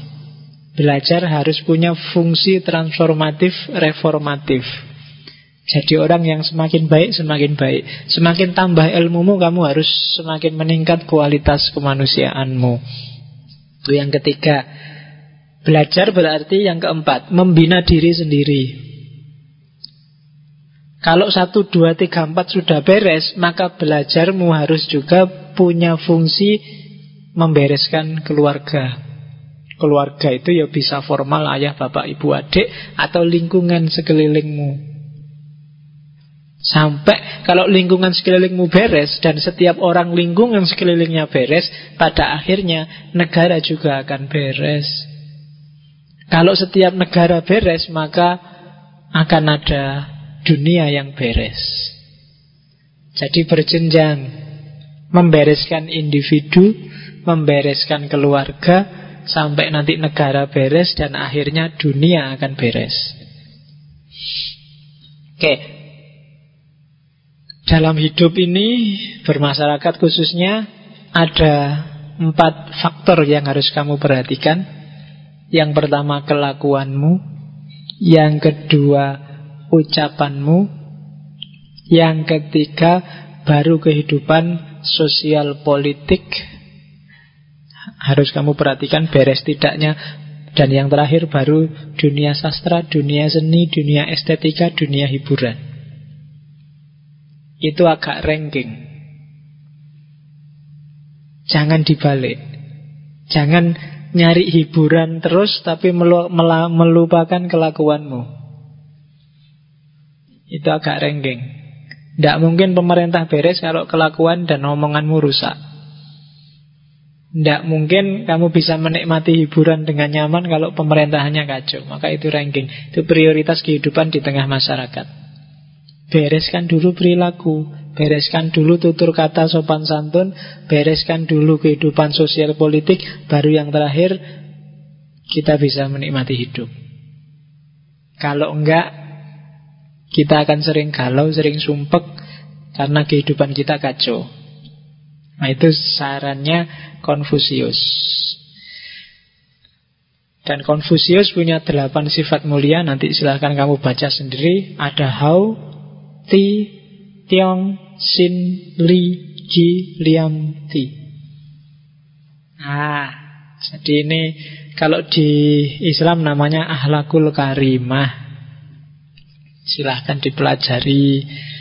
Yang pertama tulus dan berbakti. Yang kedua hormat pada yang lebih tua. Yang ketiga punya watak setia. Yang keempat bisa dipercaya dan menepati janji. Yang keenam tata krama sopan santun. Etiket dijaga. Yang selanjutnya solidaritas. Tenggang rasa tepo suliro Yang selanjutnya hidup sederhana dan tidak nyeleweng. Banyak kan yang sederhana sih sederhana tapi nyeleweng. Itu yang harus diperhatikan. Jadi sederhana saja nggak cukup ya. Yang pertama-tama harus tidak nyeleweng. Pak saya sederhana pak. Saya hemat air. Tiga hari baru mandi sekali. Saya ha, itu namanya sederhana sih tapi sesat itu. Kasihan temenmu. Jadi liam Hidup sederhana tapi tidak nyeleweng. Terus Di Menahan diri dari Perilaku yang amoral Yang dapat merusak Moralitas. Oke. Ada beberapa quotes Dari Confucius Hati-hati Ini penyakit kita Orang yang punya ilmu, mahasiswa, dosen, ilmuwan, cendekiawan. Katanya Konfusius, tahu apa yang harus dilakukan namun tidak melakukan adalah sifat seorang pengecut. Kamu harus jadi orang baik, kamu harusnya rajin belajar, kamu harusnya kan banyak, kamu tahu sangat tahu apa yang harus kamu lakukan, tapi banyak juga yang tidak kamu lakukan. Jadi mungkin 80% perilaku kita agak pengecut. Pakai kategorinya Konfusius. Tahu mana bagus, tahu mana tidak bagus, tapi kan kita tidak menjalankan yang bagus itu. Ngaji itu bagus, kadang-kadang kita males. Tahajud itu bagus, masih ada yang rajin tahajud enggak? Sudah nggak aneh ya. Nah, itu kita kita tahu yang bagus-bagus tapi tidak jalan yang bagus-bagus itu. Oke, orang besar, orang mulia itu biasanya takut pada tiga hal.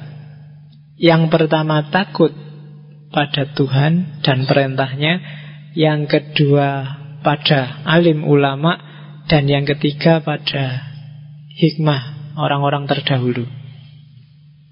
Dan lawannya orang picik itu orang yang cuek terhadap perintah Tuhan, orang yang tidak menghargai alim ulama, dan orang yang melecehkan hikmah orang-orang terdahulu. Jadi orang besar, orang agung, orang mulia itu muhafadzah alal qadim. Jadi menghargai para ulama zaman dahulu. Kalau nggak ada mereka kita tidak akan nyampe di stasiun ini hari ini. Perjalanan itu kan kayak rangkaian. Kamu bisa kayak gini kan Banyak sekarang kan yang Ah itu pikirannya Ghazali sudah deso Tidak relevan lagi Sudah. Nah kan kayak gitu banyak sekarang. Saya langsung aja ketemu Allah. Levelmu apa? Mau ketemu Allah langsung. Nah jadi Jangan cuek terhadap Perintah Allah Hargai para cendeki Alim ulama itu tidak cuma kiai ya Orang-orang pinter, cendekiawan Dan yang ketiga Jangan melecehkan ajaran terdahulu. Mereka adalah mutiara pada zamannya. Terus ini prinsip juga manusialah yang bikin sistem, bukan sistem yang bikin manusia. Manusialah yang bikin sistem bagus, bukan sistem bagus yang bikin manusia. Seperti saya bilang tadi bahwa tidak ada gunanya undang-undang konstitusi bagus kalau orangnya rusak. Karena kuncinya ada di manusianya. Kemenangan sejati bukan karena kamu tidak pernah kalah, tidak pernah gagal, tapi karena kamu sanggup bangkit lagi setiap kali kamu jatuh. Itu Konfusius. Tidak perlu tak jelaskan karena di Facebook kamu sering ngomong kayak gini. Ya, Meskipun kamu mungkin nggak tahu sumbernya itu Confucius. Ah ini yang sering kamu lakukan. Katanya Confucius, kamu tidak boleh buka buku tanpa belajar sesuatu. Kita masih sering kan moco sampai ngantuk sampai tidur terus tidak dapat apa-apa. Harusnya setiap kali buka buku, bahkan buka Quran untuk ngaji, kita dapat sesuatu. Tidak cuma dapat capeknya. Paling tidak ya mungkin kamu inget-inget atau syukur-syukur kamu catatlah di buku ini aku dapat ini. Di buku ini halaman sekian aku dapat ini. Ada sesuatu. Tegaskan itu. Biar kamu tidak melakukan kesia-siaan. Buat apa buku di rakmu jajar-jajar kalau dibuka aja nggak pernah. Tapi buat apa juga dibuka kalau kamu nggak dapat apa-apa. Jadi kasih aja ke orang lain yang bisa lebih memanfaatkan itu. Lawang gitu itu lo bukunya dipinjam temenmu nggak balik kamu masih marah-marah. Oh nggak pernah kamu buka. Mungkin temenmu lebih bisa memanfaatkan. Jadi buka bukumu Tutup botol Buka bukumu, tutupin botolmu Terus Ya kok tiba-tiba ingat lagu tutupin botolmu itu Ya wis apa-apa Disambung lagu itu Jadi bukalah bukumu dan tutupin botolmu Tapi dapat sesuatu Nah tidak, ini karena dia prinsipnya orang harus bisa dipercaya Tidak percaya teman sendiri itu lebih memalukan daripada ditipu oleh teman. Itu mending kamu ditipu temanmu daripada kamu tidak percaya sama temanmu. Wah itu prinsip. Jadi kalau mungkin kamu sedang uangmu habis pingin utang ke temanmu, kamu tinggal bilang katanya Konfusius. Jadi kalau yang diutangi bilang kamu bisa bayar toh, lah percaya saja padaku lah, aku kan temanmu. Katanya Konfusius tidak percaya teman itu lebih memalukan daripada ditipu oleh teman. Jadi jadi kamu tak tipu tidak apa-apa asal kamu tetap percaya padaku. Oke, di Konfusius. Terakhir, ya. Hidup itu sebenarnya sederhana. Kita aja yang sering bikin rumit. Oh itu panjang itu sudah. Tinggal kamu cari sendiri jerentehannya kata-katanya Konfusius itu. Hidup itu sebenarnya simple, gampang. Rumusnya sudah jelas. Cuma kita aja yang sering bikin jelimet, bikin ruwet. Oke? Okay?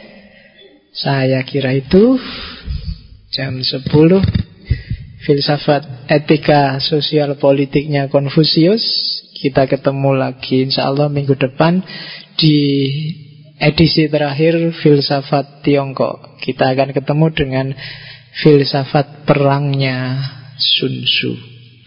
Oke, saya akhiri sekian. Wallahul muwafiq, wallahu a'lam bisawab. Wassalamualaikum warahmatullahi wabarakatuh.